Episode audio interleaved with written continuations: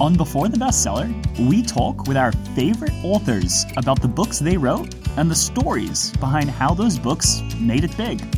I'm your host, Alex Strathdee, and it's an absolute pleasure to have you here today. I've been following this next guest for almost a decade. From his book When to his most well known book Drive, Daniel Pink constantly takes complex topics, performs a ton of research on that topic, and then distills it into a framework that we then get to use to make our lives better. He's done this with selling, our internal timing system, our drive, and now he's done this with regret. In this episode, we dive deep into regret, which is the topic of his latest book, The Power of Regret. I make most decisions in life based around what I'm going to regret on my deathbed the most. It's easy to think you know what you'll regret the most, but based on his research, Pink gets into the four most common regrets, which he's actually recorded from over 16,000 responses. I've already started to use his framework on a daily basis to figure out what to do and what not to do. So let's get into the power of regret with five times New York Times best-selling author Daniel Pink. Fantastic. Well, Daniel Pink, thank you so much for coming on here today. Thank you for having me. Well, I want to start it off with a passage from the book, which is when I was a child, my mother would send me to a small local store for a few grocery items. I frequently would steal a candy bar when the grocer wasn't looking. That's bothered me for about 60 years. what went through your head when you read this regret? Well, that's not my regret. I just want to make clear uh, because I didn't steal from grocery stores and I'm not that old. But uh, this is part. This is one of the many regrets that I've collected from around the world. And I guess what went, went through my head was that this person is bothered by what what the rest of us seems like to the, what the rest of us might seem like a very small offense, and yet to her, it's really quite significant. And to me, it, it's a good example of what regret does for us. It actually clarifies what we value. This person values honesty and integrity more than she might realize, and that's why it bothers her so much. I think you mentioned that in another part of the book, where the fact that we have so many moral regret shows that as humans we genuinely do, you know, want to be good and ultimately, you know, do care about. I, I think that's right.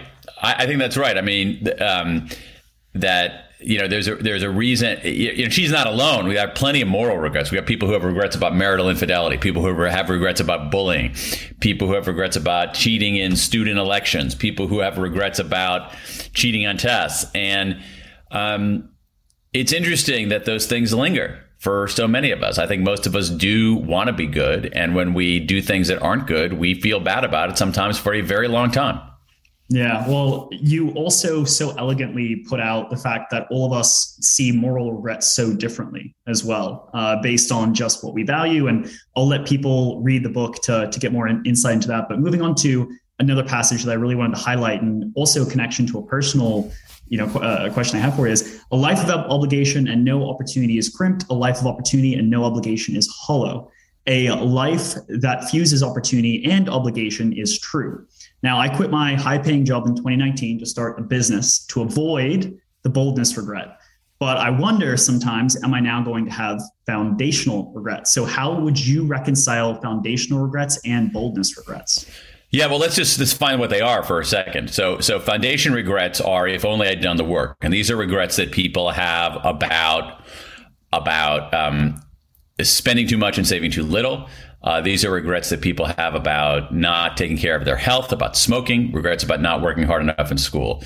Boldness regrets are if only I'd taken the chance. And these are regrets that people have about not speaking up, about not asking people out on dates, about not traveling, and about not starting businesses. So, just to give some setting for what these two regrets are.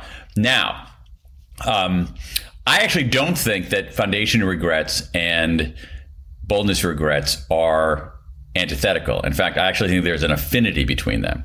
Um, that is, it's it's hard to take sensible risks if you are on a wobbly foundation. And I think that not establishing that foundation uh, when it's your own fault uh, prevents you from having a fully realized life, which includes being bold, uh, leading a psychologically rich life, being adventurous. Um, what's more is that very rarely were the reasons for the the the wobbly foundation excesses of that kind of boldness. Um, usually, it was about a lack of conscientiousness, a lack of prudence. So let's take. So I've got a lot of people with regrets about spending too much and saving too little. But I don't think there was anybody in the foundation regrets about finances that had a regretted their financial situation because they started a business, for instance. Um, it was so again, the most of the foundation regrets were failures of prudence and conscientiousness, not excesses of boldness. I love that you're able to point to. I, I mean, I believe it was what four thousand over four thousand responses you collected for for one survey, and then over sixteen thousand for for another. I love that you're able to point to those regrets uh, to answer that question because uh, that makes me feel a whole lot better. I mean, I'm not going to lie. Uh, that's that's wonderful. Um, yeah, but but but but it but it but it should it should. And and my guess is that my guess is that if we were to take sort of the counterfactual of your life, okay, so we so so we have you in 2019 sticking with your job and and not starting a business, and then we have you uh, in 2019 abandoning your job and starting a business. Okay, so we have so Alex A and Alex B. Yeah. Then we we uh, we go forward into uh, we go forward 10 years from now. So 2032 uh, my guess is that the you of 2032 is going to regret not taking the chance much more than the you of 2032 will regret you're taking the chance even if it doesn't work out. Yeah no, I love it. Um, how how does it feel having all these people expose their regrets to you, right? Like, you know, I just exposed, you know, something probably not as personal as a lot of the ones that you saw in the book, but what has it been like having so many people share such intimate parts of their lives with you? It's been interesting, and it's in some ways been heartening um, because you know when when people tell you what they regret the most, they tell you what they value the most. So right now, we have in the World Regret Survey, we have now we're over tw- we're yeah, we're over 20,000 regrets now from people in 109 countries. It's unbelievable. They keep coming in. And, um, and what people are telling me is like, okay, I screwed up. I did this thing that I regret doing, but the reason I feel this way is because I value kindness. The reason I feel, I'm not saying that explicitly, but implicit in what they're saying is the reason I feel, the reason I have this regret about bullying is because I actually want to be a kind person. The reason that I have this regret about boldness is because I don't want to waste my time on this planet. The reason I have this rela- this this um, regret about about um, a misconnection or not reaching out to a friend is because I value love. So, uh, so I found it sort of heartening. I also think that the very the very fact that people are doing this is is interesting. The very fact that twenty thousand people, as you say, Alex, have disclosed their regret to a complete stranger, that itself is telling. It to me, it, says, it suggests that people want to talk about this, and the taboo we have on regret, the taboo that says you should never look backward, you should always be positive, that regrets are not worth considering, is is just another piece of evidence, I think, that that's a foolish approach to life. And I'm sure all these people are feeling better because, as you talk about, disclosure is one of the ways that you can feel better about regret. One of the ways that you talk about dealing with regret is taking a step back and looking at things in third person. That was like one of these huge aha moments for me because I actually I, I started to do that. I was like, take yourself out of the emotional situation, look at it third person. Like if you were giving advice to a friend, I think is the example uh, you used. Maybe you could dive deeper into how viewing a past or present situation in third person can help you move through it. Well, it's it's it's that technique is a very important way in extracting lessons from from from from our regret. What we want to do is we want to actually, when we make a mistake, we want to treat ourselves with kindness rather than contempt. We don't want to lacerate ourselves for that. We want to, as we were talking about before, we want to disclose it because that's an unburdening. Converting this abstract emotion into language is a way to defang it to make sense of it. Um, but then we actually want to learn something from it. And the thing is, we're not very good at solving our, our own problems. So we want to do what's called self distancing, which is get some remove from it. And as you say, one technique for that is talking to yourself in the third person. I love the technique of of asking yourself, what would I tell my best friend to do? I think that's one of the best decision making tools that we have. Uh, for business, for people running businesses or people who are in leadership positions, there's another one that, that comes from Andy Grove, uh, former CEO of Intel, who, when he was faced with a tough decision, would ask himself, What would my successor do? It's another form of self distancing uh, that you can self distance through time travel, as we were talking about a little bit before, which is to say, all right, what is the what does the me of ten years from now want me to do? And those kinds of techniques are really, really useful. Um, human beings are pretty good solver, problem solvers. We just generally stink at solving our own problems. So, what you want to do is approach your own problem in a sense from afar, like you're somebody else.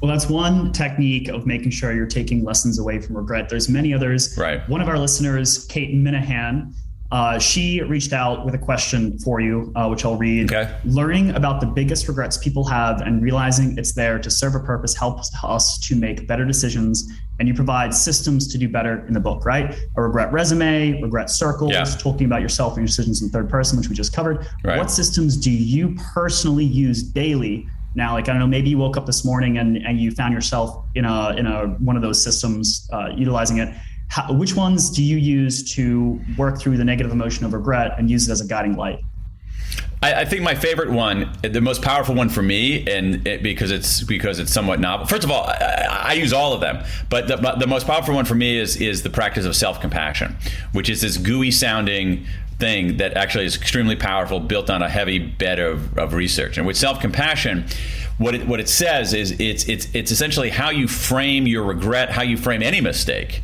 um, how you frame that, and how you frame yourself. So, in the face of screw ups and missteps, we are often ex- extremely harsh on ourselves, uh, even in the very way we talk to ourselves, in our self talk. Um, we, you know, we, we criticize ourselves deeply. We swear at ourselves. We we we we treat ourselves really poorly. And self compassion says, don't do that. Um, instead, treat yourself with kindness rather than contempt. Recognize that your missteps are part of the human condition, and uh, recognize that any mistake that you make, any screw up, any regret, is a moment in your life, not the full measure of your life. And that that pra- that practice has been really, really useful to me because you know my self talk was has been for 50 years brutal, um, and the problem with it the, the problem the, the, problem isn't merely that it's brutal but it's that that brutality is ineffective. What's more effective is self-compassion. Treat yourself with kindness rather than contempt. Recognize you're not that special. So if i have a regret about something or you have a regret about something or or the, the i think her name was kate has a regret about something Believe me, I can go into my database and find someone with the identical regret in about five minutes. So your, your regret is part of the human condition and it's a moment. It's not the full measure of your life. And that's been very helpful to me.